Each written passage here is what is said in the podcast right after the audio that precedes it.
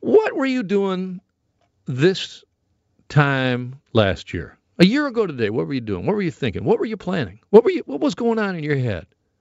I'll tell you what was happening in my world. A year ago, it was countdown to wedding time for me. Because last August, I got married.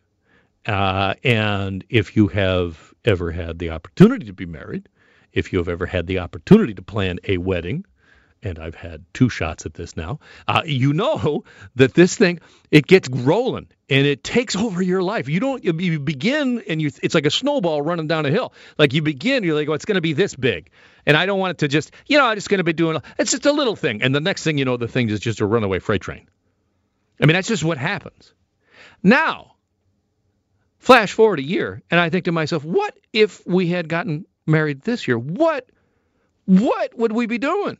How possibly would be able to figure it out in the time of a pandemic? Because, of course, you can't have the big party, you can't have the big reception, you can't do the thing, all the things that you're supposed to be doing. How do you, what, what do you just say? Well, maybe we'll get married when the pandemic is over. You know, that's not going to go over well. I'll tell you that for free. Well, brides and grooms and wedding planners are finding inventive ways to get around it. Laura Hensley is a global online journalist and a regular contributor to this program, and I'm pleased to welcome her back. Hi, Laura. Hey, Alan. How are you? I'm, I'm, you know, I'm good as as well as can be. Uh, I'm happy I'm not getting married this year. I'll tell you that. I know. I think you you really got ahead of the pandemic. It's like you knew. Yeah, I know. My wife and I we just look at each other and go, "Oh my God, did we ever dodge a bullet on that one?" But so you, but you wrote this story about how people are actually doing it, what wedding planners and what services are actually out there for people. What'd you find? So a lot of people, myself included, have had to postpone their weddings that were supposed to be happening this year because 2020 is basically a write-off for the wedding industry. So many people are like, I'm not sure when I'll be able to get married again. So people are now having what are called micro weddings, and micro weddings are sort of exactly what they sound like. They're really scaled back. They're small. They're often outdoors, you know, usually in someone's backyard. And they really only have, you know, an officiant, a couple, and a couple of uh, family members and friends. And so people are still really wanting to get married and celebrate, but they're just having to find creative ways to do so. And one really interesting thing that's happening pretty soon in Toronto is this pop up wedding space called Love Shack. And it's it's a converted shipping container, and you can get married in this shipping container for it's like starts at six hundred and fifty dollars. But anyways, it's all taken care of for you. So if you still want to get legally married, but you cannot do it the way you wanted, there's some options. Okay, let's back up a second. What's your experience? So you've you've delayed. Yeah, so we were supposed to get married this August, and we've postponed to May next year. But to be perfectly honest, I'm not even sure it's going to happen in May. So I'll have to revisit my backup plan if we can't have it next year as well. Well, let's begin with the things like, you know, booking the venue and all the rest of that because, you know, there've been a lot of reports from brides and grooms to be that are like, well, they can't even get their deposit back. I know a lot of people I've spoken to have had a really hard time, you know, navigating with vendors because people have paid deposits. We've paid tons of deposits for our venue, um, with our photographer, for our situation at least, the venue's been really accommodating and they've let us rebook um, and just carry our deposits forward. But we had to have a whole new agreement uh, drafted up. And in the new agreement, it says if the pandemic is still carrying on next year and we can't have the 140 guests that we're supposed to have, our whole wedding will just be canceled. So it's a bit of a risk right now, but we're being optimistic and we'll figure out a plan B if it can't happen next year. I had an extended family member who had a, uh, a wedding planned for I guess maybe even just a couple of weeks ago it was supposed to happen on Vancouver Island and obviously canceled. But that couple decided to go ahead and and get married anyway in a small uh, just a you know personal ceremony, and they're going to have a party later. Did you consider that? Yeah, so a lot of people, ourselves included, are thinking, you know, maybe you want to have something small in your family member's backyard, and then when it's safe to do so, have that big party, that big wedding.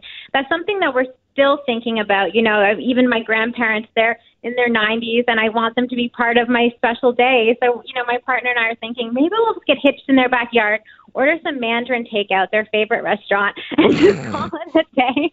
And then next year have a big party again. And a lot of couples are doing that because, you know, even the wedding planners I've spoken to, they're saying with these deposits paid, couples are still on the hook for having these big parties. Well, that's just it. I mean, you, you, you put the money in, you can't get it back. So what are you going to do? I mean, and if you want to get married now, then I mean, you're kind of in a bind. Exactly, and that's exactly what some people are doing. They're having their little micro wedding, just get married. They still want to celebrate their day, but they'll have a big party in the future. I'm really curious to see what's going to happen in 2021. If the, you know, the restrictions on large gatherings are still in place, what are venues going to do then? Because right now, the sort of default is, okay, we'll delay your wedding. But if it keeps getting pushed, I think there's going to need to be some refunds given, really. Here's I'm looking for silver lining, linings. Uh, pandemic pandemic silver linings. This is my wife came up with this acronym PSL. Uh, pandemic silver lining. Here's a pandemic silver lining. Uh, no awkward dancing uh, at your wedding because even if you can get people together, you probably can't be all that close together. You have to dance six feet apart. Oh, exactly. I mean, I think you can use this as an excuse to cut anything out of a wedding that you weren't looking forward to in the first place. You know, guest list, your aunt, your uncle, your own cousin, they're all they're all acts. It's just a pandemic. And, you know, I think people can really have a wedding they want now because they can't have the wedding they were probably feeling pressured to have. Well, that's it. You, you, you, all of a sudden, you know, the mother-in-law is like, you know, with the list of here's the 30 of my friends that you need to invite to your wedding. Is like, sorry, the medical officer of health says they can't come. exactly. You can just blame everything on medical officers. That's why you can't be there. Sorry. but if you're a wedding planner, how are you making a, a bucket th- this time? How how you actually have a business?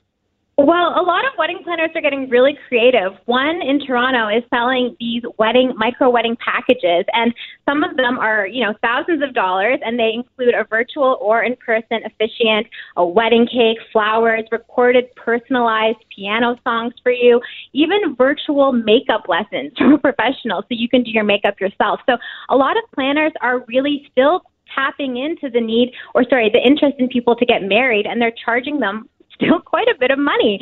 Um, so I think we're just seeing people get really creative, and also too, you know, vendors like photographers, they're still getting work even if they are doing these sort of small wedding events in people's yards. Do you have a planner or a, a, something like that? So did you hire somebody for your wedding? No, I'm actually really fortunate. I was so lazy and bad with wedding planning that I only managed to get the venue and the photographer and the DJ, and they're all very chill and lovely. So I've done nothing else, and I thought, well, kind of worked out for the best because now I don't have to go back and you know fix everything. uh, Laura, uh, thank you so much for your. I'm so sorry that your wedding has been postponed, but I'm sure it'll go off without a hitch. You'll get hitched in 2021. I'm sure of it. thanks so much, Alan. All right, thanks, Laura. I appreciate you being on the program.